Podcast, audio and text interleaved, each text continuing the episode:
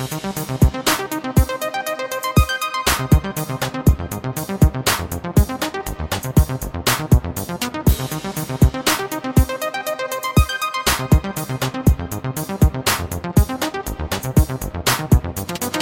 Messieurs, bonjour et bienvenue pour ce nouvel épisode du podcast du Monday Meeting. Qu'est-ce que le Monday Meeting? C'est tout simplement la réunion d'amis, entrepreneurs, qui vont parler de leur expérience, de leur euh, vécu, de leur parcours, et euh, vous allez découvrir euh, toutes nos aventures respectives au fur et à mesure de ce podcast. Pas toutes. Presque toutes. On est déjà au, à l'épisode numéro 3. Et, Est-ce que tu es sûr? Ça y est, je suis sûr, je suis obligé de compter. Ok. Mais, euh, mais donc, vous avez déjà eu quatre épisodes, euh, trois premiers épisodes, et puis vous allez écouter donc le troisième, qui pour moi est le quatrième, mais c'est le troisième quand même. c'est le troisième quand même. Mais euh, euh, on s'est déjà présenté pour, euh, pour la plupart, donc je suis accompagné de Félix, Ouais, ouais, ouais. je suis accompagné de Sergio, Salut, salut. et moi-même Vincent. Et aujourd'hui, nous sommes très heureux car nous avons un des membres du Monday Meeting supplémentaire, l'un de ceux qui s'est exporté il y a déjà euh, quelques années, Trois ans. voilà trois ans, Déjà. Trois ans en janvier. ouais, Wow. aussi- Ça va qui vite. s'est exporté sur un autre continent qu'on a déjà nommé et aujourd'hui il est là en chair, en os, derrière notre micro. Antoine, bienvenue mon ami. Salut, salut, bonjour à tous. euh, Bonjour Sergio, bonjour Félix et bonjour Vincent. Impeccable, Antoine. le gars est là, il est rodé. C'est bon, c'est bon. Ah, ça fait plaisir, ça fait plaisir de t'avoir parce que euh, bah, le Monday Meeting, on l'a connu sous une forme qui est euh, qui était pour nous euh, plus ou moins informelle, officieuse et, ça, ne concernait que nous. Et puis on s'est dit qu'en fait, bah, tu vois, à travers tous les échanges qu'on a pu avoir, il y a tout un tas d'expériences, tout un tas d'échanges qui, qui méritaient d'être à minima enregistrés et puis au mieux d'être transmis à d'autres personnes que ça pourrait intéresser. Et, euh, et du coup, on a démarré cette démarche-là un petit peu, euh, un petit peu dans notre coin, sans trop vous avertir, en se disant que ce serait vachement mieux de, de vous avertir quand on, quand on vous donnerait un micro. Donc Ouais, Il y a quand même une petite histoire de copyright à, à parler là quand même. Ouais. Bon, de toute façon, pour l'instant, c'est pas, c'est pas diffusé et ça sera peut-être jamais diffusé. Donc, pour l'instant, on enregistre et puis on verra. Voilà. Donc si on est sur la transmission, c'est qu'on a réussi à passer ce, ce cap-là et que, et que donc euh, on est bon, on est bon. Mais, euh, mais écoute, euh, Antoine, ça fait vraiment plaisir de t'avoir. Plaisir plus que partagé. Et puis je pense qu'on n'aura pas de d'histoire de copyright puisqu'on on l'a dit en introduction dans, dans l'épisode 0, 1 et 2. À la base, c'est quand même une réunion d'amis. Ah, c'est vrai. Concentre-toi, Antoine. Concentre-toi. Et, euh, le côté businessman. C'est- important parce qu'en effet, euh, mais je pense qu'on l'abordera dans, dans, dans, dans un autre épisode dont ce sera sûrement le thème. Mais, euh, mais comment l'amitié et le business peuvent, euh, peuvent, bah, peuvent se conjuguer. Et puis, et puis ouais, c'est un- c'est une bonne thématique. Mhm. On verra ça. Ça fait beaucoup de thématiques qu'on met de côté là. Ça veut dire quoi Il faut faire combien d'épisodes en tout là moi, je suis parti sur euh, plus de 300, mais après, je c'est peut-être un peu ambitieux, tu vois. Légèrement, ouais, légèrement. Mais en tout cas, euh, en tout cas, moi je pense que tant qu'on a des choses à dire, tant qu'on a des choses à se dire, ça mérite d'être enregistré. Et puis comme tu dis, Sergio, euh, eh, au pire c'est pété, on diffuse pas. Allez hop. Allez hop, ça c'est réglé. Bah, je voulais juste rebondir sur ce que tu viens de dire là euh, par rapport à amitié et business. Ouais. Euh, bah moi, pour ma part, c'est euh, complètement lié. C'est complètement lié parce que je pense que sans les membres autour de cette table, euh, je, ne pourrais pas m'appeler businessman aujourd'hui. Ah ouais? Ouais. Ça a été euh, la genèse en fait de mon aventure entrepreneuriale, étroitement liée à, à vous en fait. Ok. Étroitement liée à vous, en particulier, je dirais Sergio et Charles. Et ça se traduisait sur le monde des meetings. Ouais. Voilà, c'était euh, le début de l'aventure et les, écouter les échanges parce que moi au début, euh, je m'en rappelle au tout début, j'étais là plutôt en tant que spectateur Ouais. ou auditeur ou euh, intervenant entre guillemets.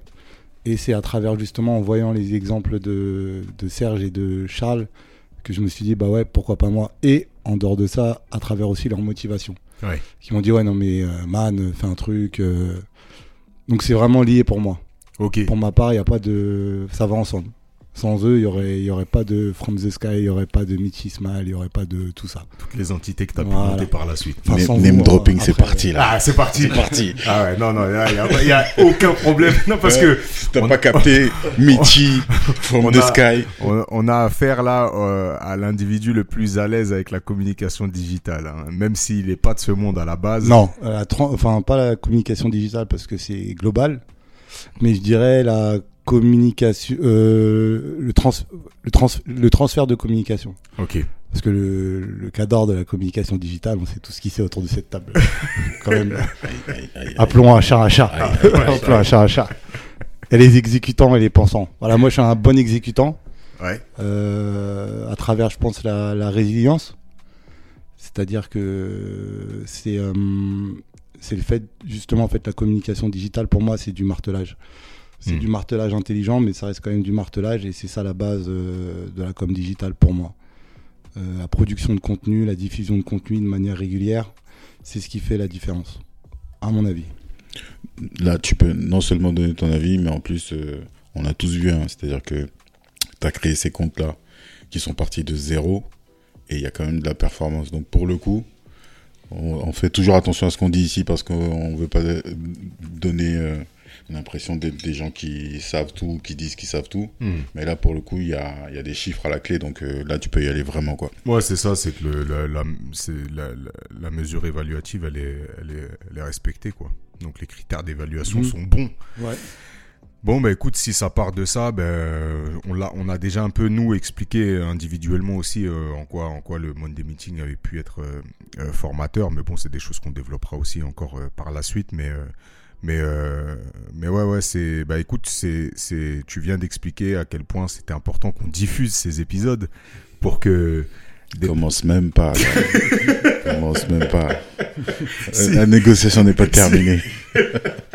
si si ça t'a permis à toi de développer euh, tes, tes, tes identités, euh, ton, ton identité de businessman et, et de créer des entités, bah en tout cas, ça, c'est, ouais, c'est quelque chose qui est important. Non, mais c'est intéressant ce qu'il a dit ça, ça soulève euh, plusieurs questions. hein. Euh, amitié et business. Est-ce que le Monday Meeting, finalement, c'est euh, un business ou est-ce que c'est plusieurs business avec un groupe d'amis qui essaient de, de mettre en commun leurs idées pour pouvoir faire fructifier ces différents business? Donc, je comprends ce que tu veux dire, Antoine, mais est-ce que ton avenir, ton, ton aventure entrepreneuriale aurait fonctionné si un de tes amis était dans ton business et pas à côté de toi pour avancer sur ce business-là? Euh, bah, avec le, avec le recul, moi je dirais, et en toute transparence, je dirais que je suis quand même un des seuls qui a le plus bénéficié euh, d'avoir mes amis dans le business. Ouais, mais aucun n'était associé à toi. Bah, ce Félix était quand même très largement associé à moi sur les événements. Non, sur, en termes de statut, en termes de, de statut social, en termes de, en termes de même de la répartition, enfin même de, dans, il n'était pas associé dans tes Ouais, statuts d'entreprise, tu vois. voilà. C'était pas Oui, ton associé. Il est, il s'est associé parce que c'est, c'est, c'est ton frère et Mhm. parce que de toute manière c'est comme ça. Mais par contre, euh, par contre, euh, au niveau de la boîte, il n'était pas euh, Ouais, associé dans la boîte. Tu vois ce que je veux dire Ouais. Chose qui aurait peut-être été vachement plus compliquée d'ailleurs si. euh, Eh c'était- ben, con- non, bah justement, je pense que s'il y avait eu euh, l'un de vous.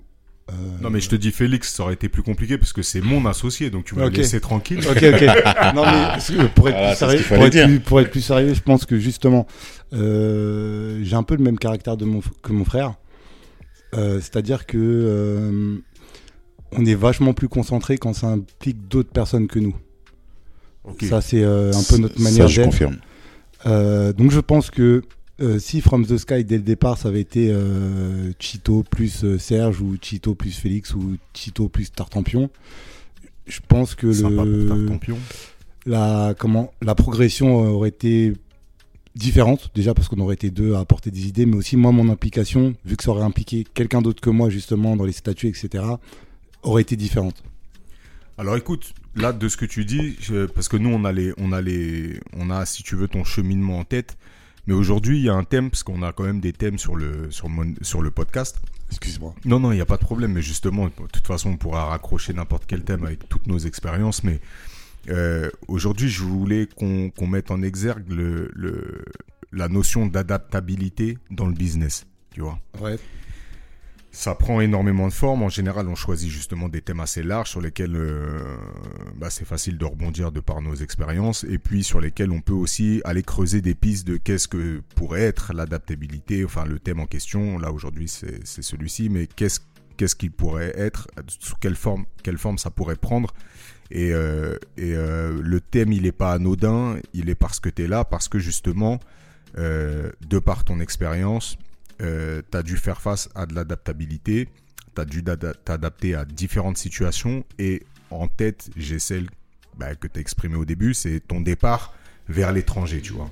Au- Au-delà de ça même, euh, il a cité plusieurs noms de marques, hein. donc euh, ça veut dire déjà qu'il a dû créer plusieurs entités. Donc tu vas certainement nous raconter ça, mais ça veut dire que tu as dû euh, bah, t'adapter à un marché euh, et créer euh, donc des offres, des services, des produits euh, qui, qui vont bien pour les différents marchés que tu as pu identifier. Donc c'est pas forcément des projets euh, que tu avais en tête au départ. Pas du Euh, tout, je confirme. Mais, mais justement, euh, je pense que pour le coup, pour la data, oh là là, c'est parti. Adaptabilité, euh, on va peut-être démarrer par toi. Hein, comme ça, je te balance la patate chaude et puis tu te démerdes avec. hein. Merci. Non, euh, alors moi, ce que, ce dont mon expérience personnelle me dira que l'adaptabilité dé- dépend déjà pour moi euh, d'un état d'esprit, d'une caractéristique euh, que tu as en toi ou pas. C'est-à-dire que moi, j'ai toujours été à l'aise à naviguer dans plusieurs univers, euh, avec plusieurs types de personnes et les comprendre assez facilement. Ok. Euh, quand je dis les comprendre, euh, c'est savoir ce qu'ils aiment, savoir ce qu'ils n'aiment pas, savoir comment ils se comportent, savoir euh, ce qui compte pour eux, ce qui compte pas. Et ça, c'est ça, c'est déjà quelque chose que j'ai toujours eu, euh, je pense, depuis que je suis petit. Ce qui fait que, comme vous avez pu le voir, par exemple, que lors de mon mariage il y a pas longtemps, il y a des gens divers et multiples Ouais. De que- différents de horizons. différents, ouais, de différents horizons qui entre eux ça ça matche pas forcément mais avec moi ça match Ouais. tu vois ce que je veux dire? d'accord. Donc ça c'est une caractéristique que j'ai depuis bah, depuis tout petit je pense. Et c'est déjà ça le point de départ. Euh, après tu parlais des euh, Sergio tu parlais des différents business. Euh, bah, hier justement je vous ai je vous ai trouvé en train de Félix et Vincent en train de faire un, un tableau. Et c'était sur un faire un point sur vos sur votre justement sur votre société. Et en fait je me suis rendu compte que c'est aussi une question une, une- c'est aussi euh, comment on voit les choses. Je m'explique. Euh, j'ai pas capté tout de suite forcément comment fallait communiquer ce qu'il fallait dire etc même si j'avais des présupposés. Mais en tout cas j'ai fait. J'ai fait j'ai vu et c'est des retours que j'ai pu avoir euh, et puis aussi au contact de la différente clientèle que qu'on a pu se créer, que je me suis adapté aussi. Donc j'ai fait d'abord avec mes présupposés et ensuite ces présupposés ont été euh, euh, maniés par rapport au retour que j'ai pu avoir en face de moi. Quoi. tu t'es as construit ton, ton, ton business, tu t'es adapté au business en mettant d'abord les mains dedans. Voilà. J'avais mon imaginaire de comment fallait faire, etc. Ouais. J'ai fait. Et après, par rapport au, au retour qu'on avait, par rapport même moi, euh, quand tu, quand tu, parce que voilà, moi, euh, par rapport aux, aux différentes choses qu'on fait, c'est ex- euh, essentiellement de la com digitale, on va dire. Et du coup, euh, t'as pas ces clients en face de toi. Ouais. Donc ton premier, comment dire, ton, ton premier curseur pour, pour te rendre compte si c'est pertinent ce que tu dis et comment tu le dis, ça va être un les retours que tu vas avoir sur les différentes plateformes sur lesquelles tu communiques. Mhm. Euh, si tu es sur une marque euh, entre guillemets dite haut de gamme et que tu as un gars qui vient et qui te dit, qui te dit euh, ouais je bien ou quoi, tu, tu te dis que c'est pas forcément T'as pas, pas tapé, voilà, t'as pas tapé où il fallait. Et donc ça c'est la première des choses. Et la seconde des choses, c'est une, une fois que ce client il vient et qu'il entre dans ton, dans ton, dans ta boutique, dans ton magasin, dans ton, dans, dans ta chose, t'échanges avec lui et là tu cernes un peu plus. Donc Mhm. c'est pas sur une personne, c'est, mais c'est sur le, sur le volume. Sur le panel. Et plus, petit à petit, tu, tu peaufines. Et puis après, c'est après tu, au bout d'un moment, tu déroules parce que tu, tu vois tous les points communs, etc. Tu grossis le trait et tu sais comment faut faire. Quoi. Donc toi, la, la, la pratique a été pour toi primordiale. C'est, c'est, c'est de la pratique, de l'exercice que tu as réussi à, à comprendre euh, ton business et à, euh, à le faire fructifier, c'est ça? Ça a été une grande partie, même si j'ai aussi pas mal, euh, je pense, j'ai pas mal fait appel à mes, mes, mes, présupposés, ce que je connais, je pensais connaître de cette catégorie de personnes à laquelle je m'adressais, etc. Et je me suis pas trop trompé aussi de mmh. base. Donc ça a été vraiment des petits, des petits ajustements, des petites choses, et, euh, et voilà quoi. Après, euh, pour en revenir à mon cas un peu plus, à mon cas personnel, euh, sur l'aventure à l'étranger. On je me suis adapté, euh, mais on s'est adapté à deux. Donc je pense aussi que c'est complètement différent. Euh, nous, on a eu à, rencontrer pas mal de gens qui avaient fait justement l'aventure de quitter la France, les États-Unis, l'Angleterre, etc. Seul. Donc c'est quand même complètement différent dans le sens où tu t'adaptes, mais et puis moi c'est ma femme. Mais quand tu rentres chez toi, toi entre guillemets, tu vois. Il y, a une petite bulle. Euh. Il y a une petite bulle qui fait que c'est tout, c'est vous et les autres quelque part. Donc quand t'es face aux autres, tu t'adaptes. Et quand tu rentres à la maison, bah t'es tu toi. retrouves ton, ton toit, ton chez toi, ton chez toi, ton toit intérieur. Et puis t'as aussi cette notion de t'es à deux, t'échanges. Je suis avec quelqu'un qui, qui, a les yeux très ouverts aussi, donc qui cible aussi très bien, qui comprend très bien les, les interactions humaines. Donc ça a été d'autant plus facilité par, ce, par ce, le fait d'être en binôme en fait. Name dropping encore Big up, euh, Big up à, Ami, Ami Chacha. Voilà. Hi. Ah, obligé, obligé. Dédicace obligatoire. Voilà, obligatoire. Un grand merci à toi, Ami, pour euh, l'œuvre au complet. ah, mais c'est intéressant tout ce que je viens d'entendre là. Et du coup, je me suis posé la question est-ce que c'est une question d'adaptabilité ou de polyvalence. Moi, dans mon cas personnel, je, détaillerai un peu plus tard, mais j'ai l'impression que je pars plutôt de la polyvalence comme euh, euh, valeur intrinsèque. Et l'adaptabilité, euh, c'est quelque chose que j'ai appris avec le temps.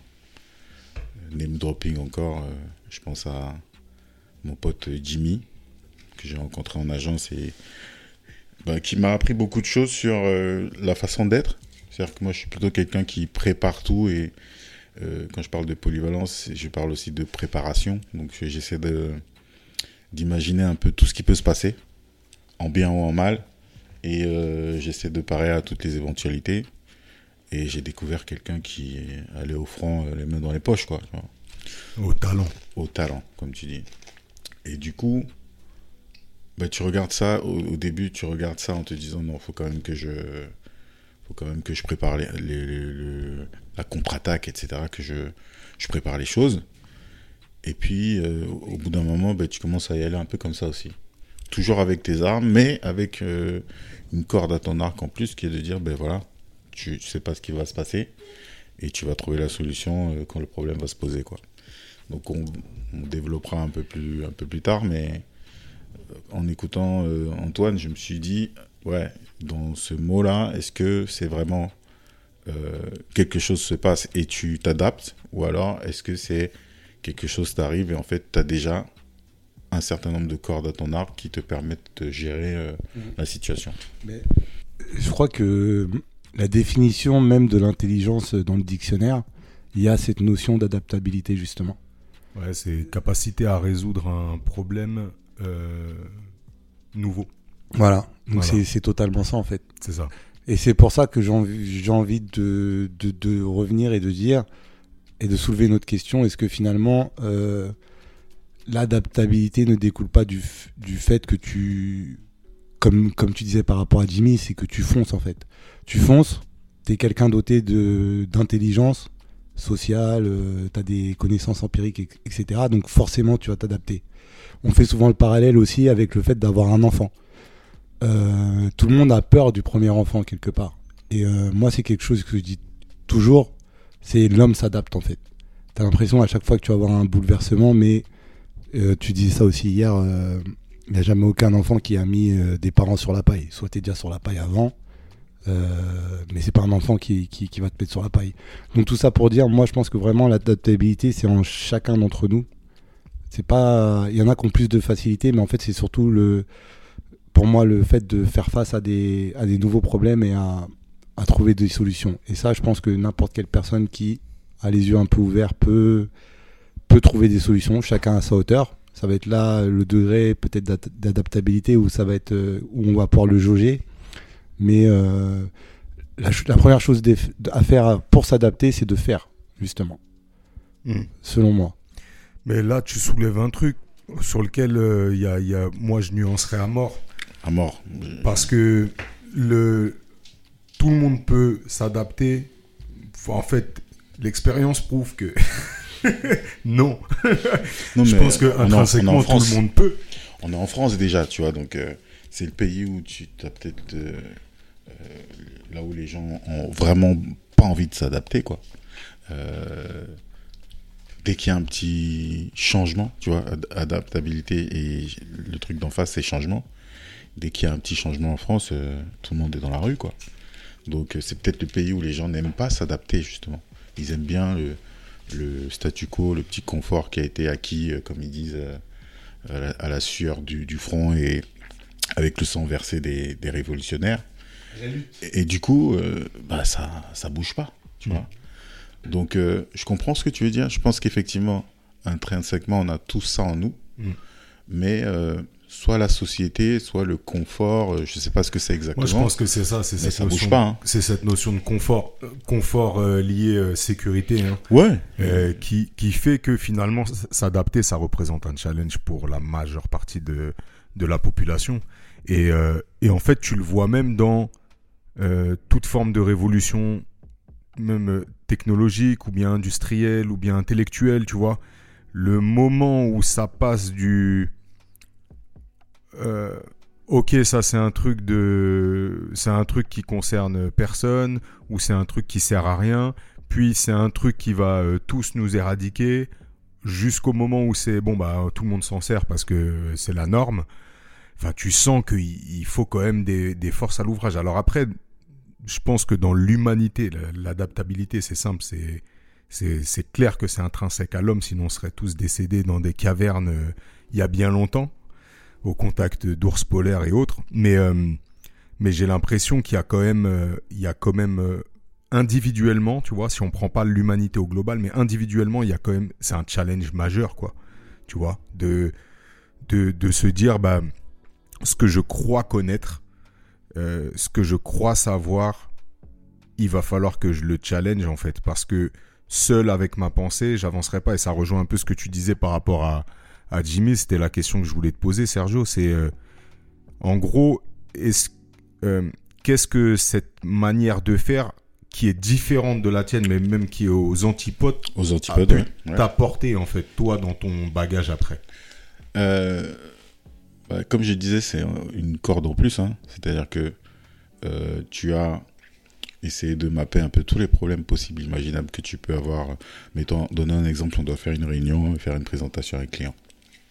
Donc tu arrives, tu as essayé de cerner le problème du client, tu t'as imaginé euh, un certain nombre d'hypothèses avec des réponses, et tu arrives et ben, en fait euh, vous avez vous avez tapé à côté quoi. Et il te sort quelque chose d'autre comme ça en live. Donc euh, oui, il y a l'intelligence qui rentre en jeu, l'expérience qui rentre en jeu pour pouvoir trouver une solution rapidement.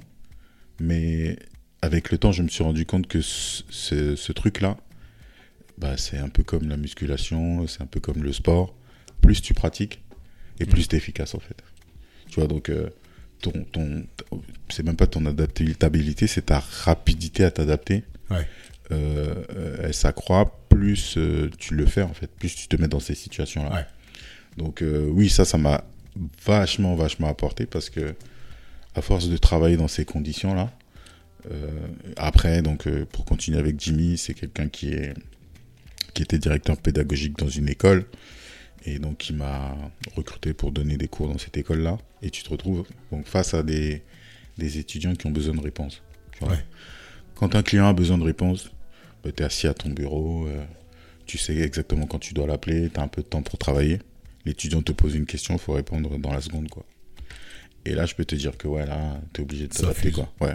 Donc, eux, en face, euh, il y a ce- un peu ce mythe-là, c'est-à-dire que t'es devant eux, puis il y a, comment on dit, cours magistral, tu vois, ce mot-là. Le savoir Ouais, vertical voilà. qui descend. Voilà, donc euh, il y a ce truc-là où ils te regardent un petit peu euh, euh, comme une personnalité euh, au-dessus, entre guillemets, tu vois.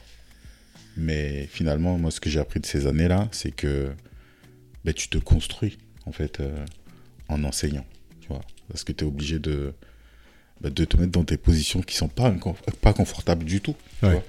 Parce qu'il faut la réponse tout de suite et pas n'importe quelle réponse, la bonne réponse tout de suite. Donc, euh, ça, ça apprend beaucoup. Et, tout ça pour dire quoi? C'est intrinsèque. Donc, en nous, on a ce truc-là de, de s'adapter à toutes les situations. Mais plus tu le fais, et plus ça devient quelque chose qui, qui est fort chez toi. Donc, euh, je ne sais pas s'il faut conseiller ça aux gens, mais oui, le changement, c'est important, c'est nécessaire. Donc, ceux qui ne veulent pas changer, euh, les gars, je pense que dans l'histoire, il y a eu plein d'événements comme ça qui ont montré que ceux qui restaient assis, euh, ça se passait très mal pour eux. Ouais. Donc, ouais, moi, je suis plutôt euh, pour cultiver tout ça, quoi. Félix Ouais. Bonsoir. Ah, il est, Bonsoir, il est là quand même. hein. Je suis là. Ouais, ce soir, on partage le micro avec mon frère, donc euh, Ouais. Ouais. je me fais plus discret. On a eu un petit souci technique. Ouais, Chose rien- qui arrive. c'est rien de bien méchant. Ouais, bah moi, tout ça, ça est- c'est super intéressant déjà d'entendre ce que vous avez à dire sur ce sujet de l'ada- l'adaptabilité. Putain, c'est vraiment dur à dire. hein. C'est relou de ouf. Ouais. Ouais, on aurait pu choisir notre C'est thème. relou de ouf. Le fait de s'adapter. Le fait de s'adapter. Podcast ad- tu vois. Adaptons-nous à ce mot. Adaptabilité. Ouais, carrément. Voilà. Non, mais moi, Tout l'heure, tu as grondé le mot, Serge. hein. Il a grondé le mot, incroyable. Euh, ouais, par rapport à tout ça, donc euh, le mot interdit, euh, bah, comme je disais, ouais, je trouve ça super intéressant tout ce qui se dit là. Euh, par rapport à ce que disait ce que disait Serge, ah ouais, là, ce soir ça va pas être facile. hein. Je suis passé chez Soch. Ouais, euh, par rapport à ce que disait Sergio, euh, le truc c'est que nous tous, ceux autour de cette table et même les membres du monde des meetings plus largement, une grosse grosse partie des entrepreneurs que je connais, et je pense qu'on connaît, on a dû faire face à ça. En fait, il n'y a pas un business où tu arrives et tout se passe comme prévu. Ça n'existe pas. Je vais prendre notre cas propre dans la vidéo avec euh, Vincent. Aujourd'hui, on bosse avec des boîtes de taille moyenne ou grosse, grosso modo, pour simplifier le trait. Mais c'était pas du tout le postulat de base il y a 7 ans. Il y a 7 ans, on voulait euh, faire complètement autre chose, travailler avec des artisans, monter des, des, des systèmes de, de publicité euh, collaborative. Et en fait, On était plein de bonnes valeurs. hein. plein de bonne volonté. Acheter diff. Et finalement, 7 ans après, on est toujours dans la vidéo, mais on fait euh, carrément autre chose. On voit plus un artisan là. On voit plus un artisan, ça fait longtemps qu'on a plus un artisan. Malheureusement. Ben, malheureusement, non, mais ce que tu dis, c'est important parce qu'il a pas de micro, il a crié, on voulait fuyer. Mais euh, en fait, c'est ce que tu disais tout à l'heure, c'est que c'est clairement plus notre cible. On, s'est, on, on a clairement adapté notre, euh, notre, euh, notre manière de s'adresser, mais surtout à qui on s'adressait. CF épisode 1. Ouais. La valeur. La valeur. Ouais, c'est ça. C'est ça, c'est ça. Et je pense que je vais pas, je vais pas raconter l'histoire de chaque personne autour de cette table, mais on, a, on, est, on est tous passés par des choses où on a changé plusieurs fois notre fusil d'épaule. Et sans ça, en fait, eh ben, je pense qu'aucun d'entre nous serait encore en mesure de. Bah, ou en tout cas aurait changé de voie. On serait plus du tout. euh, On serait, on serait pas là où on en est maintenant, déjà, pour commencer. Et euh, on aurait certainement abandonné euh, tout espoir de faire quelque chose. Et c'est la vie qui veut ça, j'ai l'impression dans l'entrepreneuriat, tu peux pas passer à côté de, du fait de, t'adapter. C'est, on a des exemples dans le monde des meetings de, gens qui ont essayé des choses, qui ont dû partir à l'étranger, en dehors de mon frère qui est là, euh, et pour qui ça a mieux marché là-bas, qui ont dû co- complètement revoir leur copie. Et, et en fait, ouais, je pense que vraiment, il n'y a pas, a pas meilleure euh, définition que, que, que, celle-ci pour définir un entrepreneur. C'est quelqu'un qui, qui s'adapte et qui fait avec son environnement et qui essaye d'en tirer le plus de choses possible. Alors, moi, j'ai tout de suite pensé à un exemple euh, pas récent, mais en tout cas qui, qui, qui fait partie de mon aventure salariale et entrepreneuriale. Si on fait l'exercice qu'on a fait la dernière fois et qu'on essaie d'aller très très très loin en arrière, à quel moment est-ce que vous vous rendez compte que vous êtes vous, êtes, euh, vous avez cette faculté-là euh, de vous adapter à des situations euh, différentes ou compliquées? Question galère, je- Ouais. débrouillez-vous. Question, question galère. Voilà. La première fois, Peut-être pas la première fois, mais une des, une des quelque premières. chose qui m'a marqué. En dehors du taf? Dans, le- dans le taf ou dans la vie? Dans la vie, tu, tu me dis, voilà, euh, bah, tiens, je me suis rendu compte que je pouvais faire du foot et du basket et du volley en Ouais. même temps. Voilà. Remonte euh, aussi loin que tu peux. Ouais. Et dis-moi, euh, à quel moment tu te rends compte que on te jette un truc que tu ne maîtrises pas et tu flippes pas. Et il n'y a pas de problème? Déjà, je crois que j'ai la réponse moi, me concernant. C'est Je parti. crois que c'est euh, quand je passais, quand j'étais en. Je faisais mes études pour entrer en école de commerce. Et que euh, ça se passe plutôt bien. En fait, ça, se passe en deux étapes. En gros, je vais faire la, version très très courte. Il y a une version écrite et une version orale. Donc j'ai les écrits. Pour les écrits, tu es avec les gens avec qui tu as passé deux ans en classe préparatoire ou à la fac ou peu importe. Ou avec des gens qui te ressemblent, entre guillemets. C'est-à-dire des, étudiants avec qui tu as, finalement euh, suivi le même cursus. Donc tu fais les écrits dans- en- entre guillemets dans ta zone de confort. Et arrive le moment de se présenter en, en école. Où là, tu es face à des professionnels, des gens qui ont des grosses carrières derrière eux, qui font ce que tu projettes de faire à des échelles euh, que tu n'as même pas encore imaginées. Et tu dois, tu dois te positionner en face de ces gens-là et te dire, faut que je les pas les impressionne, parce que je pense pas avoir eu cette prétention-là ou que ce soit présenté, les- la prétention du crédit et que t'assois ton. Voilà. Mais que tu posture. sois au moins la posture du fait que tu es légitime pour faire partie de leur monde. Et moi, un légitime à ambitionner. Exactement. Ouais. Et moi, ça, c'était un truc que j'appréhendais vraiment, notamment pour la, bah, la plus grosse école à laquelle j'ai j'ai postulé. Et au moment de rentrer dans la salle, en fait, je me suis. Enfin, je sais pas ce qui s'est passé dans ma tête exactement, je saurais pas le décrire. Mais je me suis dit, si t'es arrivé là, au final, c'est que t'es aussi bon que tous ceux qui sont autour de toi. Quand tu vois les gens en face de toi, tu penses. Et ça, c'est encore, on revient à ce dont on parlait, je crois, il y a quelques épisodes, aux phrases que tes parents t'ont dit.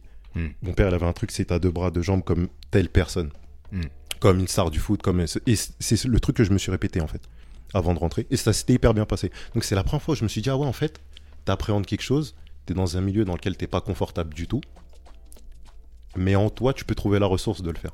Et je pense que ça, c'est finalement, le truc que je dirais, c'est que c'est quand t'es dos au mur, pour la première fois vraiment, que tu sors de ta zone de confort, que t'es plus soit chez papa-maman, soit dans une situation que tu contrôles complètement et que tu dois te livrer aux gens, que tu peux trouver ce truc-là en toi. Hmm.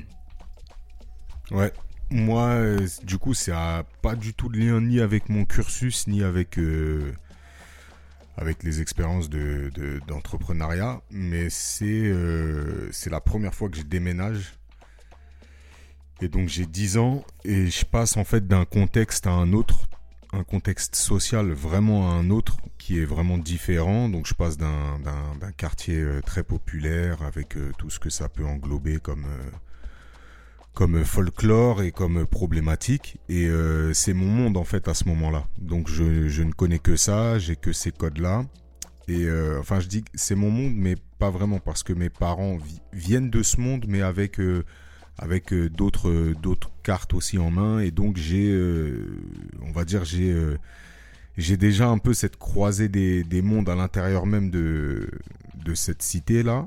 Et mais pour tout mon entourage et autres, on a, on a, on a des codes, on a une façon de parler, on a euh, euh, une façon de jouer qui est euh, la nôtre. Et en fait, j'arrive, j'arrive donc à 10 ans dans une autre école. Et là, c'est plus du tout le même contexte social puisque c'est en, plein cœur d'une ville bourgeoise et enfin un endroit de la ville où c'est déjà bien bourgeois, dans, dans, dans, une ville assez aisée.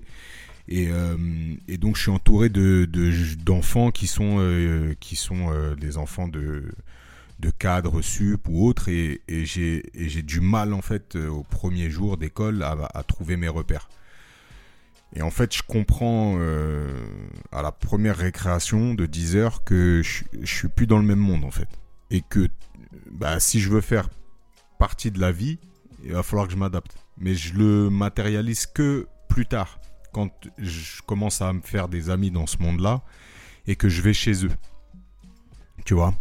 Quand je vais chez eux et que je vois les relations qu'ils ont avec euh, leurs parents, euh, je me retrouve en fait, je retrouve un peu ce que moi j'avais dans mon foyer, mais je vois d'autres codes, d'autres codes qui sont peut-être plus matériels, euh, d'autres habitudes qui sont plus matérielles, plus aisées. Et en fait, bah, je me, je m'adapte. C'est-à-dire que mon langage que j'avais euh, au quartier, bah, il devient différent. Euh, ma façon de m'exprimer auprès des familles de, mes amis, euh, elle est différente et je finis par m'adapter en fait à ce monde-là. Et puis je m'enrichis de ce monde-là. Et quand je retourne dans le quartier, je me sens pas non plus déboussolé. Donc finalement, je me rends compte que bah, j'arrive à m'adapter à ces deux mondes et que j'arrive à. Mais c'est important de se dire que c'est sans se dénaturer, c'est plus un apport en fait.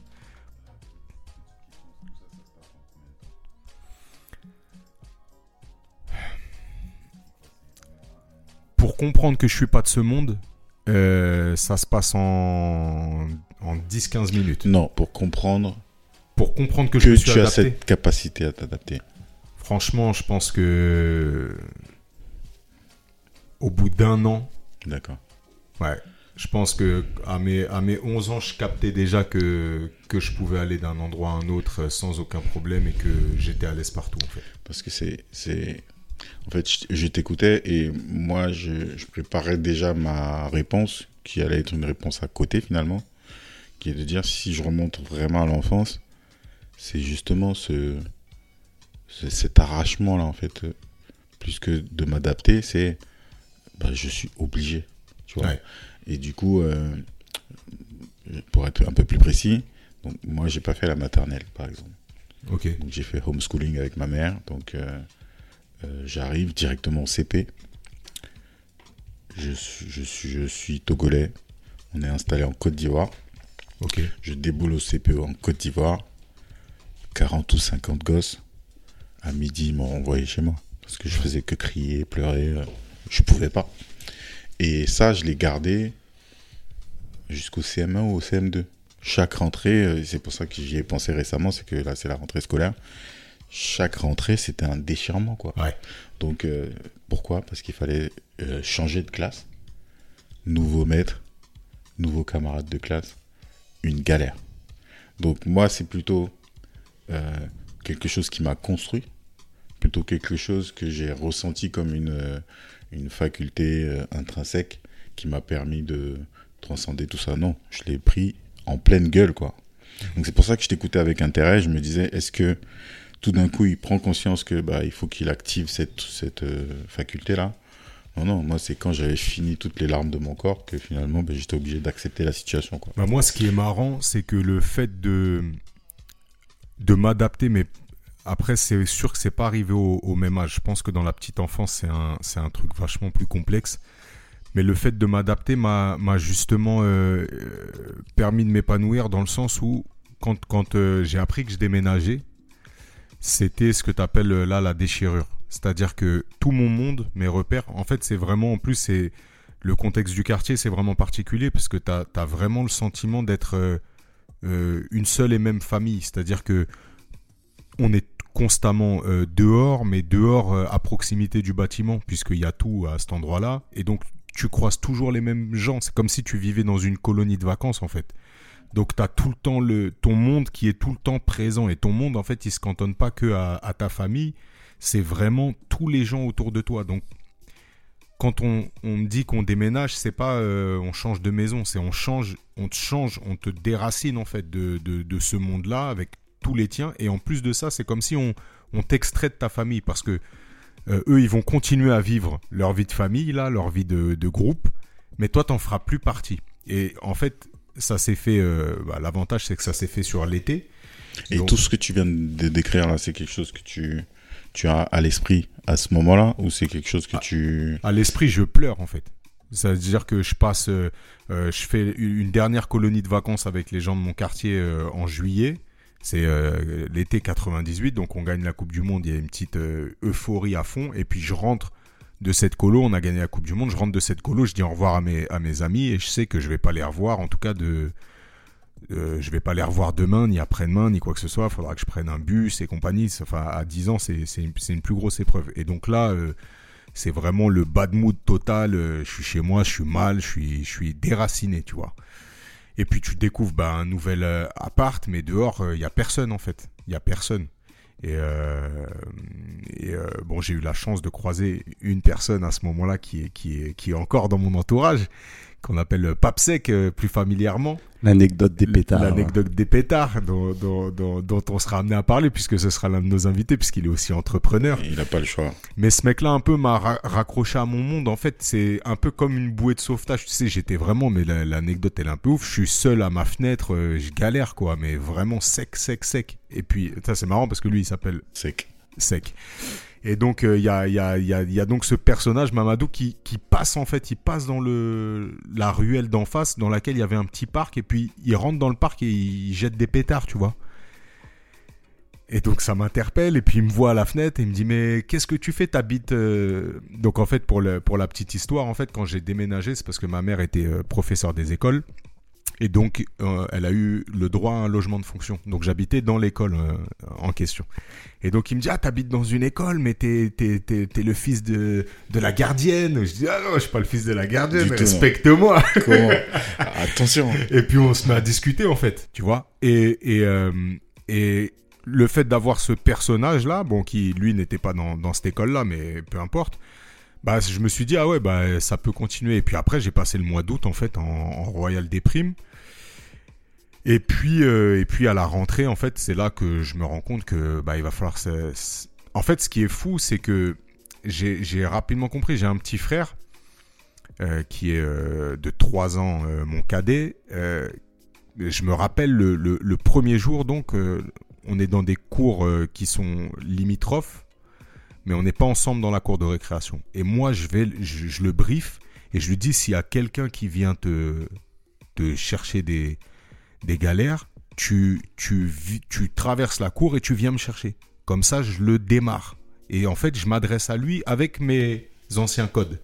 Tu vois? Ouais.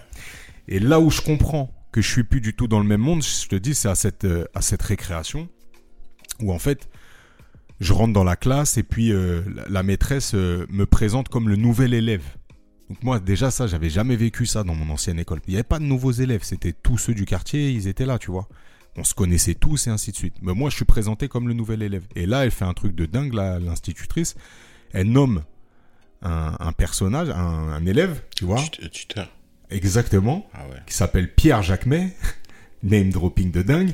Tu es encore en contact avec lui? Non, pas du tout. Si un jour il retombe là-dessus. Et donc Pierre Jacquemet, qui a un, un magnifique petit gilet jacquard, tu vois, un truc de dingue. hein. Je me dis, mais ça, allez, ça va bien avec son nom. non, si j'avais ce gilet-là euh, dans le quartier, j'étais cuit, tu vois. Et donc je vois Pierre Jacquemet qui se lève comme ça et dit, oui, c'est moi, euh, truc. Et donc tu seras le tuteur de euh, Vincent, euh, voilà. Vas-y, je vais le chercher sur LinkedIn tout de suite. cherche, cherche Pierre Jacquemet. Vous l'avez connu, vous? Il était au collège. ouais. Ça me dit quelque chose, mais Ouais, j'arrive pas à mettre un Bon bref, et donc on arrive à, à la récréation de 10 heures qui sonne. Et là, il y a Pierre Jacquemet qui me dit, eh ben viens, euh, viens Vincent, je vais te présenter la, la- la- en gros le- le- l'école, tu vois. Et là, je, comment il s'adresse à moi, comment, comment, enfin, ce qu'il me propose. Je dis mais c'est dingue. Et là, je le regarde et je lui dis, eh montre-moi juste, c'est qui le plus fort de l'école, parce que dans l'école dans laquelle j'étais, on avait un classement en bagarre, tu vois. Et j'étais 15e en CM1. Avec la forte volonté de gratter une place sur le podium une fois arrivé au CM2. J'avais le champ libre.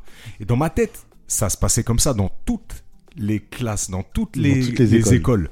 Et donc je dis à Pierre Jacquemet, écoute Pierre, euh, dis-moi qui est le plus fort de l'école, tu vois. Et il me dit, mais c'est-à-dire, ben, celui qui se bagarre le mieux. Et il réfléchit deux secondes et il me dit, ah, ça doit être Jérôme. Et je dis, bah très bien, bah présente-moi Jérôme, montre-moi il est où Jérôme. Et donc on descend et il cherche Jérôme. Et puis Jérôme. Jérôme, euh, et on découvre Jérôme. Name dropping, Jérôme So. Non, c'était lui le plus fort en bagarre. Non mais en fait, Incroyable. écoute bien l'anecdote comme elle est ouf, c'est que je vais voir Jérôme So et je vais le voir et je lui dis ouais apparemment c'est toi le plus fort de l'école. Et il me dit en foot? Je dis non non non, c'est toi le plus fort, le, le, le plus fort en bagarre de l'école. Il me dit, ouais, je sais pas. J'ai écoute, maintenant c'est moi le plus fort. Et il me dit, ok, et il se barre. et là, je me dis, mais c'est pas possible là. Dans quel monde je suis? Et en fait, la seule chose qui m'a raccroché un peu à mon monde, c'était le rap. J'annonce, je crois qu'on a retrouvé Pierre. On a retrouvé Pierre Jacquemet, mon gars. Que, que fait-il? Ouais, bah c'est bien lui. hein. c'est bien mon Pierre. Bon, s'il te plaît, Félix, donne-nous les infos, et dis-nous ce qu'il dit. Pierre s'est avéré être un, un, un zinzin du cerveau. hein. J'espère qu'il a changé, je sais pas. Mais c'était vraiment un fou furieux, sauf qu'il avait d'autres codes que les miens, tu vois. Et c'est ça, en fait. C'est ça de voir aussi euh, La diversité. la diversité, en fait. Et ça, je trouve que c'est là où, où le fait de s'adapter est plus qu'enrichissant. C'est que tu, tu, à condition qu'elle te dénature pas, mais tu vas incorporer des codes extérieurs ou tu vas incorporer une méthodologie différente et sur laquelle tu vas capitaliser, en fait. J'en mets comme digression et, parce qu'on s'écarte de l'entrepreneuriat, mais finalement ça permet de, donner un peu plus de, de billes sur qui nous sommes. Et avant de laisser la parole à Antoine, je finis juste sur euh, bah, finalement euh, cette période-là de l'enfance où j'ai voyagé, euh, j'ai eu beaucoup de changements, de changements obligatoires, et qui du coup euh, euh, je vais pas m'attribuer le mérite d'avoir eu ce truc-là de manière intrinsèque, c'est-à-dire euh, de m'adapter facilement. C'est plutôt avec le recul que je me suis rendu compte que j'avais été finalement euh, un peu étranger partout et finalement un peu chez moi partout. Et ça a fait de moi finalement un- une sorte de citoyen du monde. euh, où aujourd'hui je suis là, mais peut-être que demain je serai ailleurs et, et c'est pas une angoisse quoi, Ouais. finalement. Ouais. Donc euh, ça s'est imprimé en moi, mais euh, un peu par la force quoi, si tu veux. Bah, c'est marrant, parce que c'est ce qu'il disait en fait Antoine. Dans le sens où ça part de faire en fait. Et faire, mais que ce soit euh, volontaire Faire ou se confronter. hein. ou subir, Mm. tu vois. Ouais, bien sûr. Parce que tu as des. Je pense que. c'est c'est l'exemple qu'on cite quand, euh, quand, euh, quand tu veux te mettre à apprendre une langue, en fait. On dit va vivre dans le pays. Va vivre dans le pays parce que, de toute façon, tu n'auras pas d'autre moyen que de te mettre à parler, en fait, et à comprendre les gens qui parlent la langue et compagnie parce que tu es obligé. Et quand tu. Après, la notion de subir, elle est, elle est complexe, mais la, notion de se challenger et d'aller euh, au contact d'eux, ça force en effet de sortir de sa zone de confort. Toi, tu as connu justement l'expérience de euh, changer de, de pays. C'est-à-dire, changer de pays dans le business, c'est pas n'importe quoi. C'est-à-dire que tu, tu, tu pars pas avec. euh, c'est pas la même chose que, je sais pas, un mec qui est en télétravail aujourd'hui, qui prend 5K et qui se dit euh, je peux vivre n'importe où dans le monde à partir du moment où j'ai une connexion. Non, toi, tu t'es dit je pars dans un, un, un autre pays et c'est là-bas que je vais y installer mon business. C'est-à-dire Ouais. que il faut une connaissance du marché, il faut une connaissance, euh, il faut des connaissances et du relationnel sur place. Ouais, mais je crois que tu te dis, il te faut une connaissance du marché, il te faut tout ça. Si tu te poses ces questions-là. Ouais. Moi, en vérité, je me suis pas posé du tout les questions dans- comme ça. Allez hop, Je me suis posé les questions dans le sens où je me taille et ça arrêté là en fait. Alors, quand tu pars comme ça, c'est Ouais. parce que tu es obligé de partir? Non, c'est une volonté de changement, une volonté de d'évolution. C'est c'est avec ça que je pars. C'est pas avec l'appréhension de me confronter à un nouveau marché, avec l'appréhension de tout ça. Oui, mais, mais tu vas quand même être confronté à un nouveau marché. Non mais ce qu'il te dit c'est qu'il s'en bat les reins. Ouais, c'est ça. Ouais. Euh, c'est ça en fait. Voilà. C'est totalement ça. Tu, c'est pas que je m'en bats les reins, c'est que je l'envisage même pas comme ça en fait. Et je pense que pour répondre à la question de Sergio, moi il n'y a pas un moment où je me dis je suis plus, je, je m'adapte ou euh, où j'ai un souvenir, un déclic. Mais je l'expliquerai plutôt par la diversité. Et là, c'est la diversité que je suis confronté à laquelle on est confronté avec mon frère depuis qu'on est né. Ouais. C'est la diversité familiale. Papa congolais, maman française. Ouais. Un coup, t'es dans la famille congolaise, un coup, t'es dans la famille française. Et tu captes en fait que Il y a deux mondes. il y a deux mondes complètement différents, Ouais. deux façons de penser complètement différentes. Qu'au final, nous, on a grandi dedans, donc on est à l'aise dans les deux. Ouais. Après, euh, avec le recul, tu te, tu te rends compte qu'il y a des choses euh, avec lesquelles tu es plus ou moins en, en adéquation. Donc tu prends ce que tu as à prendre et tu, euh, pas tu rejettes, mais tu mets de côté ce que tu veux mettre de côté. Mais euh, et pour avoir, pour en avoir discuté justement plusieurs fois avec mon gars euh, Xavier, je pense que c'est une des forces du métissage aussi. C'est ça, c'est de capter dès le début que dès que tu nais que chez toi c'est un mode de fonctionnement, Mais à l'extérieur, quand la porte elle se ferme, en tout cas, euh, on fait, on, on- on fait euh, société ensemble, mais chacun a sa manière de vivre, Mhm. tu vois. Et euh, moi, je me rappelle, c'est des trucs bêtes qu'on dit souvent avec mon frère. Euh, chez nous, en Afrique, on n'appelle pas un oncle par son prénom. Ouais, impossible. Impossible. Euh, chez nous aussi, parce que du coup, je suis, je suis les deux. En France, euh, eh, euh, Jacques, passe-moi le sel. Et ça passe crème, tu vois. Tu vas faire ça à ta tantine, ça va pas passer crème du tout. Ouais. Et en fait, c'est ce truc aussi de d'avoir cet éveil là. C'est donc c'est pas conscient vraiment, c'est intégré à toi. Tu Mhm. dès que t'es petit, tu ca- enfin, tu comprends, tu vois. Et euh, je pense que c'est c'est c'est ce qui a fait, euh, en tout cas pour ma part, euh, ma faculté, en tout cas, à pouvoir naviguer comme ça entre les gens, à toujours être plus ou moins à l'aise et plus ou moins capter justement ce que je disais tout à l'heure, ce à quoi ils aspirent dans le business, ce qu'ils veulent entendre, ce qu'il faut leur dire, et de manière générale dans la vie en société, bah, comment justement interagir de manière euh, fraternelle euh, avec les gens, Ouais. sans aller à- des, à des confrontations, tu vois. Mais donc, du coup, quand tu arrives en Côte d'Ivoire, t'arrives pas forcément en te disant je dois m'adapter à quoi que ce soit. Non, je me dis pas ça parce que aussi moi je suis voilà, je suis quelqu'un euh, j'ai beaucoup euh, je suis beaucoup sorti après ça reste qu'anecdotique mais je suis beaucoup sorti, j'ai beaucoup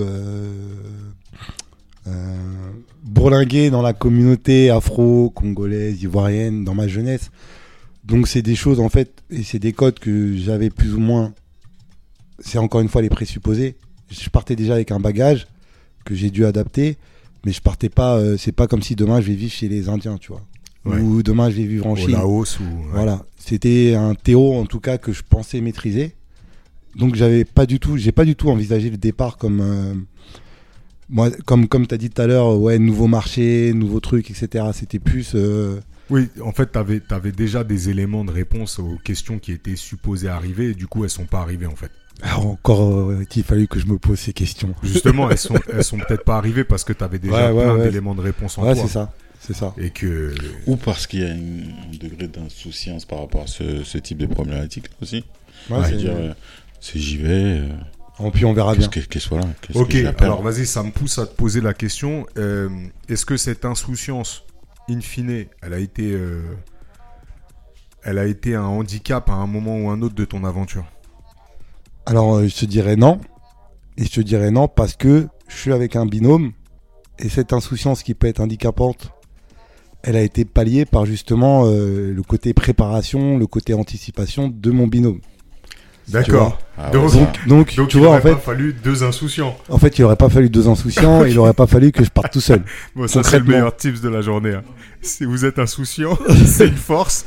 Après, euh, c'est un peu, c'est un peu au gré aussi des, de comment tu fais les choses, etc. Mais dans mon cas à moi, dans ce que j'ai eu à vivre dans l'aventure ivoirienne, je peux pas dissocier mon aventure ivoirienne de d'amis, c'est impossible et ce serait malhonnête de ma part.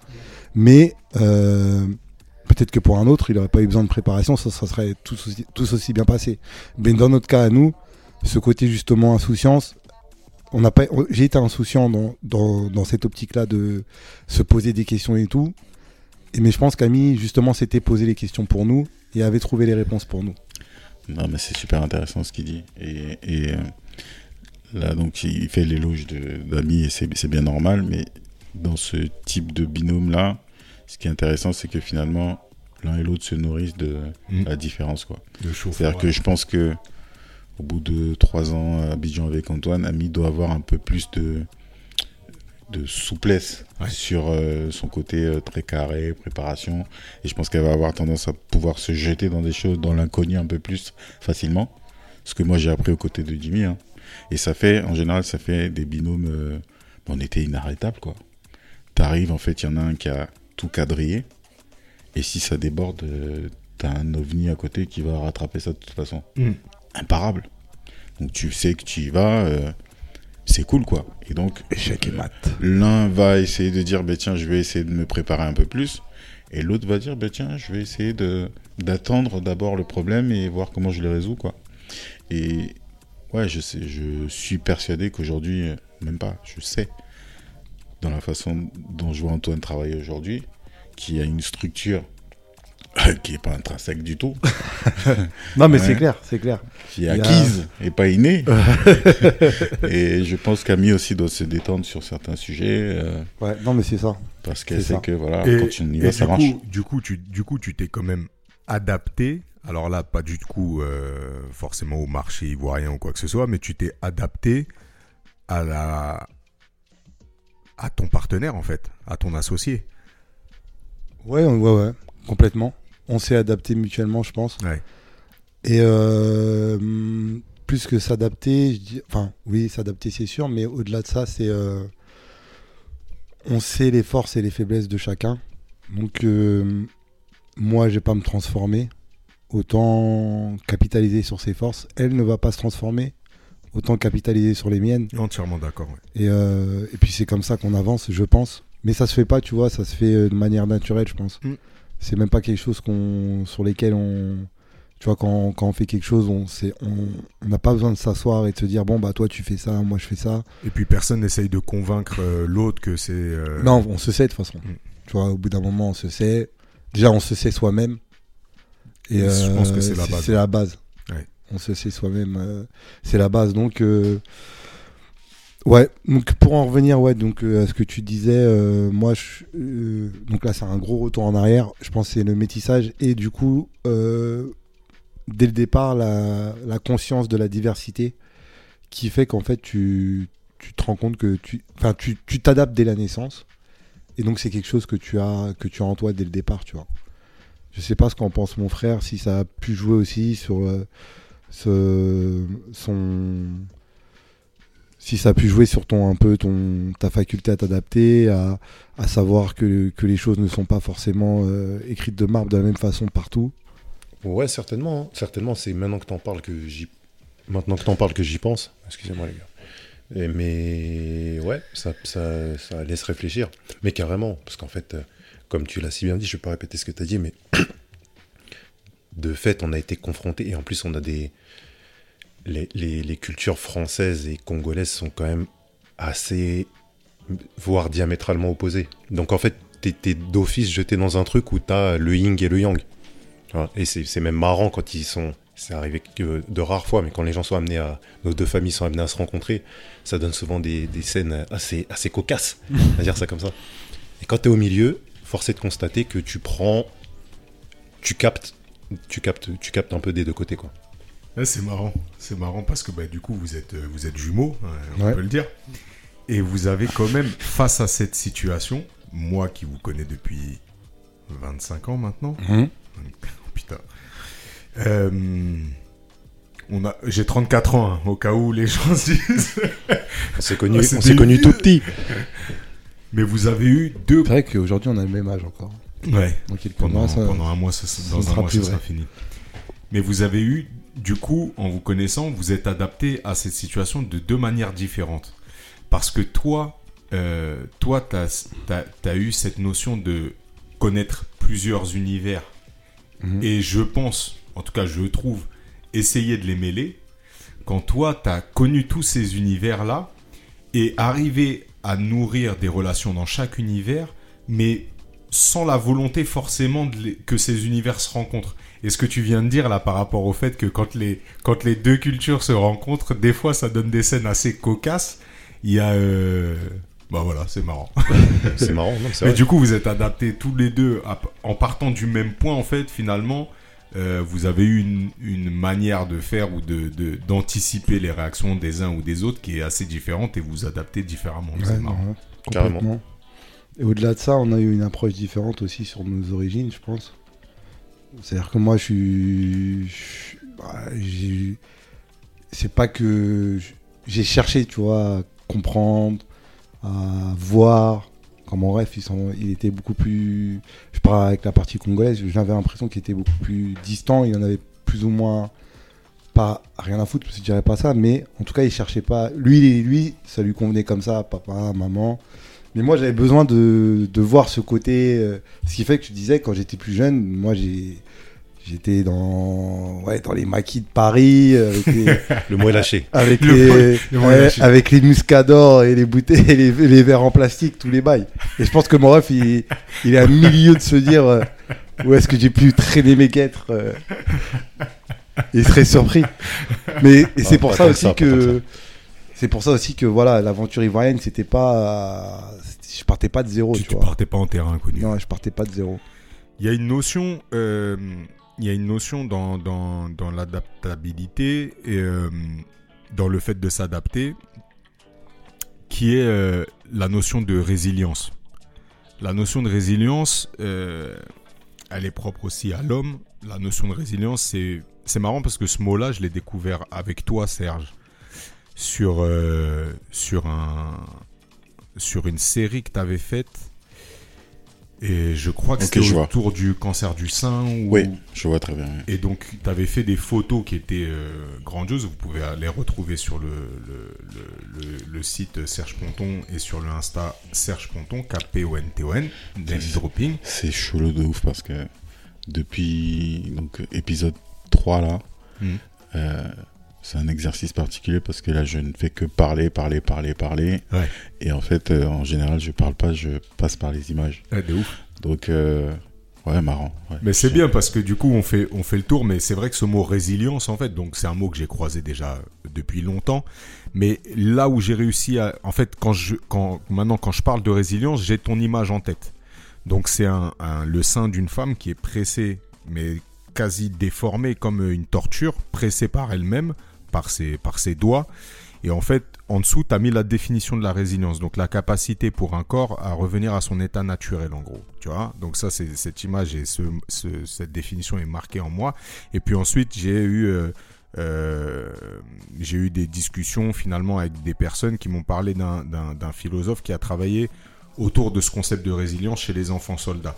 Donc en. Sierra Leone et, Ouais. et compagnie. Donc là, on est dans des cas de résilience extrême et de voir à quel point justement l'être humain il arrive à revenir à une forme, même pour ceux qui ont été le plus déshumanisés possible, à une forme d'humanité et à une forme de, de, de, contexte un peu commun et à leur nature première, celle qu'ils devaient avoir, quand bien même ils passent par des, par des, par des, des scénarios euh, aussi noirs euh, que, que, que puisse être celui d'un enfant soldat. Et ce concept de résilience, après, moi, je l'ai matérialisé par euh, bah, les épreuves que chacun euh, traverse, mais donc moi, mes épreuves à moi. Et dans le, dans le travail, finalement, dans le, dans le, dans le, dans le business, on va dire, j'ai essayé de comprendre comment je pouvais, euh, avec le recul, me dire, bah, telle chose m'a rendu plus fort, telle chose m'a vraiment euh, affecté, et telle chose m'a rendu plus fort très rapidement. Et c'est là que j'ai rencontré un concept qui a été développé par euh, Nassim Nicolas Taleb, qui était le concept de fragile, antifragile et solide. Donc je sais pas si vous avez déjà entendu parler de ce concept. Absolument pas. En gros, il y a trois types de corps, trois types de personnes. Il y a les personnes fragiles, ou un corps fragile, ça peut être un verre. Donc le, le, le, le fragile donc, va se casser face à, à un choc. Mhm. Le solide va résister et l'antifragile Va se déformer et revenir à l'état. non, va se servir du choc pour devenir, pour, pour devenir plus fort, pour être consolidé. C'est la, la tenue de Black Panther, ça. C'est la tenue Black Panther, voilà. Ah ouais. Dès que tu as un choc, Il, en, il, il emmagasine l'énergie, il il emmagasine l'énergie, exactement. Et j'essayais un peu de, de bah, comme ça, d'identifier ou bien de, de me dire quelle posture tu dois avoir. En fait, j'essayais d'identifier ce, qui ce que j'avais pu rencontrer pour me dire bah, sur, le, sur les chocs à venir, quelle posture tu dois avoir. Donc je continue un petit peu mon exercice de pensée. Et là récemment, donc Félix m'a envoyé un bouquin magnifique à lire. Euh, les secrets d'un esprit millionnaire. Alors, c'est un, un bouquin, pour ma part, hein, je vais m'exprimer vraiment pour ma part, c'est un bouquin qui, qui éclaircit pas mal sur certaines choses sur lesquelles j'avais déjà mis le doigt dessus, et je pense que nous tous aussi autour de cette table, il y a pas mal de, de côtés euh, dans la forme qui peuvent être euh, un peu euh, Trop commercial. trop commercial et c'est un peu dommage. Par contre, sur le fond, il y a quand même des, il y a quand même des, des fondamentaux qui sont vachement intéressants. Donc, comme un peu tout, j'ai pris ce que j'avais à prendre et puis je le garde bien en tête. Et, et, et donc, en, en, en lisant, il y avait cette, cette notion qui pour moi a été importante, vous me direz ce que vous en pensez, mais si tu as affaire à un problème que tu peux pas résoudre, Ouais. c'est que tu es trop petit. Bah, le seul concept que je, que je retiens de ce truc-là, euh, comme toi, hein, j'ai parcouru ça et j'en ai parlé à Félix. Pour moi, c'est c'est pas de la redite, mais en tout cas, j'estime qu'on a déjà Une enfance Passer- des portes ouvertes. passé plus de stades. Non, je pense que ça peut servir à beaucoup de monde, mais en ce qui nous concerne, on a déjà mis des choses en place de manière intrinsèque. Tu vois, par exemple, dedans, il parle de, de ce concept d'esprit maître. euh, que nous on va appeler intelligence collective et que nous on va appeler monde des meetings en fait où on se pose et puis on, on essaie de justement résoudre des problèmes tu parlais de ton business toi au début Antoine Ben, le fait de le soumettre à différents points de vue de différentes personnes avec euh, différentes spécialités d'un coup tu te retrouves avec un truc qui est résolu alors que pour toi ça pouvait paraître être euh, complètement euh, euh, impossible à, à résoudre donc, je, je comprends ce que tu dis, Vincent. C'est-à-dire qu'il y a beaucoup de choses intéressantes dedans. Après, c'est pas pour se la raconter, mais ouais, il y a pas mal d'étapes qu'on avait déjà franchies. clairement. Et je, je reviens juste sur ce que tu disais par rapport à la résilience, et, et c'est important que, enfin, c'est en tout cas, ça m'a fait plaisir que tu reviennes sur euh, cette série et cette photo en particulier. Je trouve hein, que depuis euh, quelques années, c'est un mot qui est mis un peu à toutes les sauces, quoi. Et en gros, c'est ouais, euh, bon, j'ai résisté à, aux embouteillages ce matin, je suis résilient, quoi. Non, non, c'est pas ça. On parle de choses sérieuses, là, tu vois. Et c'est pour ça que j'ai même du mal à en parler côté business, finalement. Euh, parce que, ouais, on peut parler d'adaptabilité, mais est-ce qu'on peut parler vraiment de résilience dans un contexte business? Est-ce que finalement dans ton business t'es mis, ta vie est mise en, danger? Est-ce que euh, euh, c'est des épreuves? Ouais, c'est pas facile quand t'es entrepreneur parce que ton business c'est ta vie. Tout est un peu entremêlé, tu vois. Mais ouais, j'ai du mal avec cette utilisation du mot à toutes les sauces là. Ouais, là, Voilà. là où je pense qu'il prend son sens, c'est comme tu dis, l'entrepreneur est lié à l'humain que tu es. En gros, ta société dépend euh, de, de, de, de l'humain que tu es, en fait, en tant que chef d'entreprise. Et du coup, forcément, euh, c'est plus une question de est-ce que la boîte elle est résiliente? Ça, c'est des notions qu'on peut qu'on peut voir dans le, dans le commerce. Bah, Ouais. Face à un marché qui tombe, face à voilà, est-ce que le le- l'entreprise est résiliente? Mais là, dans dans le cadre du chef d'entreprise, c'est bah, justement sa capacité à peut-être absorber aussi ce qui se passe Ouais. dans sa vie perso et continuer ou bien se renforcer justement, prendre des décisions qui vont être autres dans son business. Dans ce sens-là, oui, Ouais. effectivement. C'est-à-dire que euh, si tu es entrepreneur, euh, donc est-ce qu'il faut faire la distinction entre euh, solo ou chef d'entreprise avec des salariés? Je, ça, je, je, je vais pas rentrer dans ce détail-là, mais euh, toujours est-il que si c'est toi le porteur du, du projet ou du concept, euh, si t'es pas là, il n'y a pas de projet, il n'y a pas de concept. Donc euh, forcément, tout ce qui t'arrive, même dans ta vie perso, a un impact euh, finalement sur ton business. Même si tu as des capacités à séparer tout ça, ça joue toujours. Ouais. Voilà. Donc là, oui, je pense que autant, euh, comme une chose qui est permanente, c'est le changement. Bah, il faut apprendre à changer et il faut aussi, de la même façon, apprendre à encaisser les coups et continuer à avancer. Parce que, encore une fois, si tu t'arrêtes, bah, pour le coup, ton business s'arrête. Donc, euh, c'est même pas, je ne veux pas dire que c'est une qualité ou c'est. bon, c'est indispensable. Indispensable. Et il va t'arriver des choses euh, que tu n'as pas prévues. Donc, le ça- signe, le, le concept de signe noir. On en Ouais. parlait rapidement tout à l'heure par WhatsApp, mais euh, ce, ce- ce concept justement de un événement euh, catastrophe ou en tout cas très négatif, totalement imprévu. Donc bon, on peut citer le, le Covid ou le crash, euh, le crash euh, de l'immobilier en 2008 ou euh, voilà des, des- ça peut être bah, une guerre hein, qui éclate ou ce genre de choses, des choses qui n'étaient pas euh, forcément prévues, qui éclatent et comment justement tu vas t'adapter à, ce signe noir quoi. Et c'est là que survient justement souvent ce concept de fragile, solide, antifragile quoi. Et, du coup, t- tu parlais de ta réflexion à toi et savoir comment tu réagirais aujourd'hui. Est-ce que finalement, je sais pas pour vous les autres, mais mon moi de il y a une dizaine d'années allait essayer justement de tout prévoir et d'avoir la réponse à ça. Et puis, bah, le Covid, par exemple, en tout cas en matière de business, je l'ai très bien vécu parce que c'était une opportunité de, bah, de même si je m'arrêtais, euh, bah, de continuer à grandir, d'apprendre des choses, de me former. Et du coup, signe, signe noir, bon, je, je- je me rends compte que deux ans plus tard, il y a beaucoup de gens qui justement surutilisent le mot résilience, etc. Euh, mais ça a obligé les gens à changer. Parce que bah, on les a obligés à rester chez eux déjà. Puis ils se sont posé des questions qu'ils n'avaient pas l'habitude de se poser, ou ils avaient en tout cas l'occasion de, de se voiler la face par rapport à ça. Donc ils ont été obligés d'apporter certaines réponses dans leur vie. Donc euh, ça a donné des vagues de départ, euh, Ouais. des démissions, de gens qui se lancent dans l'entrepreneuriat, De divorce. De divorce. Ouais, voilà. Donc euh, le changement euh, obligé entre guillemets. Mais ouais, je suis content que tu me poses justement cette question. Parce que euh, tout à l'heure, quand j'énumérais un peu mon. Quand j'énonçais un peu tout ce que, toute cette démarche-là, justement, je ne suis pas arrivé sur mon point final parce que.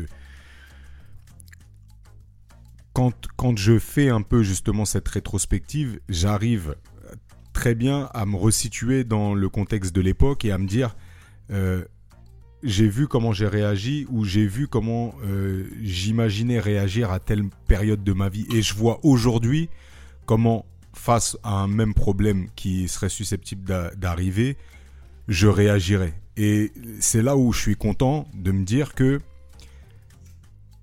ces épreuves là comment je les ai traversées qu'elles soient euh, personnelles ou bien dans, le business je vois à quel point elles m'ont fait grandir en fait. Et à quel point j'ai pu capitaliser pour en arriver aujourd'hui avec le mindset ou en tout cas le- le- le- l'expérience qui m'assure que face à un problème donné, je sais quel type de réaction je pourrais avoir et surtout à quel point elle ne me déformerait pas euh, vraiment, en tout cas, tu vois, profondément. Et c'est un truc que je trouve rassurant dans, dans le fait de s'adapter, c'est que à chaque fois que tu t'adaptes, c'est comme si tu passais un checkpoint où tu capitalises en fait. Tu dis, ça je l'ai surmonté, ça je suis passé par là, et en fait c'est une sorte de prise de confiance, mais euh, Sans retour en arrière. sans retour en arrière. Exactement, c'est-à-dire que ça c'est acquis, c'est validé, ça peut revenir tous les jours, c'est validé. Faut mieux pas que ça revienne tous les Non jours. mais il y, a Non. des- il y a des merdes. Non non mais j'ai pas toutes les merdes en tête, mais je veux dire, euh, il y, a, il y a des choses où tu es conscient que ça là, soit ça peut plus se reproduire, en tout cas plus de telle manière, parce que je sais que ça- je l'ai surmonté de telle manière, c'est acquis. Tu vois, c'est comme le gosse qui, qui tombe, qui tombe, qui tombe, puis un jour il marche. Ça réarrivera qu'une fois tu tombes, mais ça va pas être ta, ça va pas être ta constance, ça va pas être, ton- ça va pas être le, lot de galère de, de 3-4 heures par jour où tu passes le cul par terre. Non, mais c'est comme euh, l'étoile de champion du monde ou euh, de vainqueur de la Ligue des Champions. Tu l'as, tu peux en avoir d'autres, mais euh, une fois que c'est là, euh, c'est- est sur le maillot. c'est Sur le maillot, quoi. C'est terminé. Et euh, pour rester dans cette anecdote euh, footballistique, euh, c'est aussi pour ça, tu vois, euh, quand on, on parle souvent du Real Madrid, il y a cette accoutumance à bah, avoir, se mettre dans ces situations-là. Et Ouais. je parlais de l'adaptabilité, c'est comme un organe que tu travailles en fait. Et plus tu vas travailler ça, plus tu vas jouer de quart de finale, de demi-finale, de finale, bah, plus quand ça va arriver, tu n'auras pas les chocottes, euh, commence à avoir les genoux qui, qui se touchent là parce que tu n'as pas l'habitude. Donc c'est à la fois donc euh, de l'intrinsèque, euh, une capacité que tu développes, des étoiles que tu rajoutes à ton maillot, et tout ça fait que bah oui, tu es peut-être plus près que les autres, mais bon, la vie réserve toujours des petites surprises, hein, donc euh, Clairement. voilà, c'est pour ça que moi j'ai du mal à, enfin, de, à jouer avec le mot résilience avec des trucs qui, qui n'en valent pas la peine. C'est que Non, il peut pas être galvaudé comme, Voilà. terme. quand, quand te- tu, tu ne sais que tu es résilient que quand il t'est arrivé des vraies galères. Quoi. Mm. Et je parle pas de euh, mon patron m'a mal parlé ce matin ou euh, voilà. Donc euh, moi pour moi c'est quelque chose qui est indispensable pour devenir un au-delà d'un businessman qui a du succès, un homme ou une femme complète, tu vois. Ouais. Et ouais, c'est, c'est franchement pour ceux qui en ont vraiment, encore une fois, je parle pas des petits sujets, ça les sépare du reste parce que ça leur donne un peu plus de lucidité pour affronter des choses, même si justement ils ont eu des, des vraies galères dans leur vie, quoi. Donc, je souhaite à tout un chacun d'en avoir un minimum, mais Sans avoir expérimenté le, Voilà. la vraie résilience. exactement. Ah, Mais si finalement c'est ça qui fait les... la différence entre les très grands et les, et les grands, peut-être juste. C'est Bah, pour ça que je te parle de de- de- d'étoiles sur le maillot, etc. Donc il- faut les emmagasiner, mais il faut aussi avoir perdu des quarts de finale, des demi-finales. Plus tu es confronté à ça, plus tu vas savoir que, bah, un, t'aimes pas perdre. Deux, tu te rends compte dans quelles conditions, situations et état d'esprit tu perds. Et ben, tu t'arranges pour gommer tout ça. Et quand tu te retrouves mené à la 90e minute, tu sais parce que tu l'as déjà fait que tu peux encore gagner quoi. Voilà. Donc après on dit ouais c'est miraculeux etc non c'est pas miraculeux. Non, non, c'est dans le narratif. c'est des gens qui ont inscrit ça. Ça allait le chercher, ouais. ils ont inscrit ça dans, dans leur gène en, euh, en forçant ce truc là donc c'est pour ça que quand tu racontais tout à l'heure euh, l'anecdote sur euh, ton enfance moi je dis oui c'est pas quelque chose je peux pas dire ah non j'avais cette faculté là du coup euh, je suis arrivé en Côte d'Ivoire j'étais à l'aise et puis je suis rentré à Lomé j'étais à l'aise non j'ai subi tout ça de plein fouet Mm. mais par contre c'est une étoile sur mon maillot j'ai su traverser ça C'est acquis. c'est acquis acquis. donc euh, tu m'envoies euh, au Venezuela demain. Je j'ai pas de crainte particulière. Tu vois, je suis installé là, on est à Antony en train de discuter. Euh, je suis togolais, j'ai vécu en Côte d'Ivoire. euh, euh, en France, j'ai vécu à Toulouse, à Paris. J'ai fait différentes choses comme études. j'ai, été dans plein de boîtes différentes. donc en termes d'activité, de, connaissances, de, de- d'études, de, personnes rencontrées, de pays dans lesquels j'ai voyagé, bah, finalement tu te charges de plein de choses. Et euh, bah, comme je disais, ça développe ta capacité à t'adapter à des situations. Quoi. Yes. Quelqu'un voulait rajouter quelque chose? Moi, il y a un truc quand même, je sais pas si ça fera l'objet de- d'une discussion dans cet épisode ou peut-être qu'il faudra qu'on en discute euh, dans un autre, mais Antoine a commencé par ça, l'amitié dans le business. Et en fait, on est quatre autour de cette table-là. Il se trouve qu'il y en a deux qui sont en business ensemble et il faut que faut qu'on discute de ça. Donc je pense que euh, on va parler de ça dans un autre épisode pour ceux qui, Carrément. qui voilà. Carrément. Mais bon, de toute façon, on sait pas si ça sera diffusé, donc on s'en fout. Il ne sera pas diffusé la semaine prochaine, mais la semaine d'après, Inch'Allah. Donc voilà. Chito, t'avais. euh, Chito, c'est son petit surnom. hein. Voilà. Ouais. Bah moi déjà c'était vous remercier tous les trois de m'avoir tendu le micro déjà. Merci de l'avoir reçu. Et euh, toujours dans mon, dans mon caractère à pas trop me poser de questions, j'avais du mal à, cerner quand je vous entendais parler euh, euh, micro coupé, surtout toi Vincent et Brahim. Enfin pas forcément micro coupé, mais dans un et un Foncast. Souvent je vous entendais dire ouais c'est aussi cette forme-là d'expression, donc le podcast ou au-delà du podcast, moi je verrais plutôt le- la chose comme se réunir autour d'une table, quelques boissons et discuter de sujets euh, euh, divers. Le côté euh, ça fait du bien. Et ben là, franchement, ça fait du bien.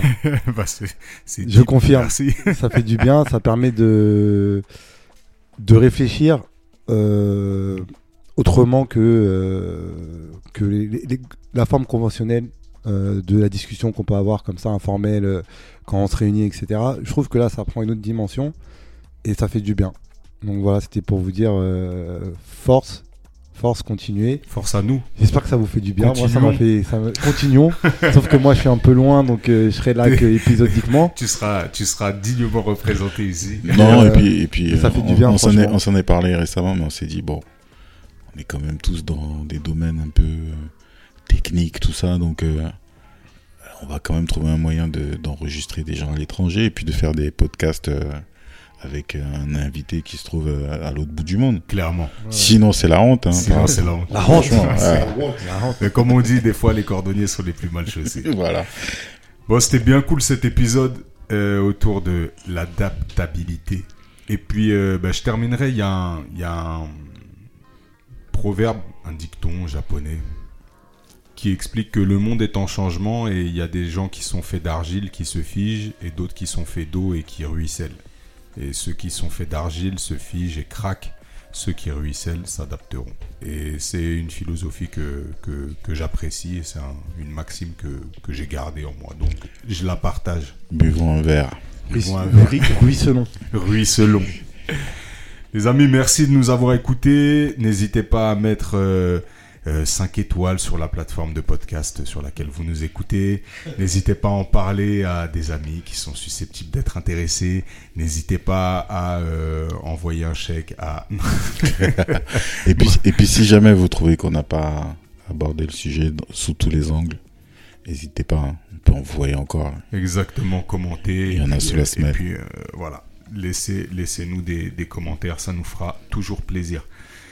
Passez un excellent moment, et puis, euh, comme on dit, euh, on est forcément amené à se revoir. D'ici là, Ciao, prenez bye. soin de vous.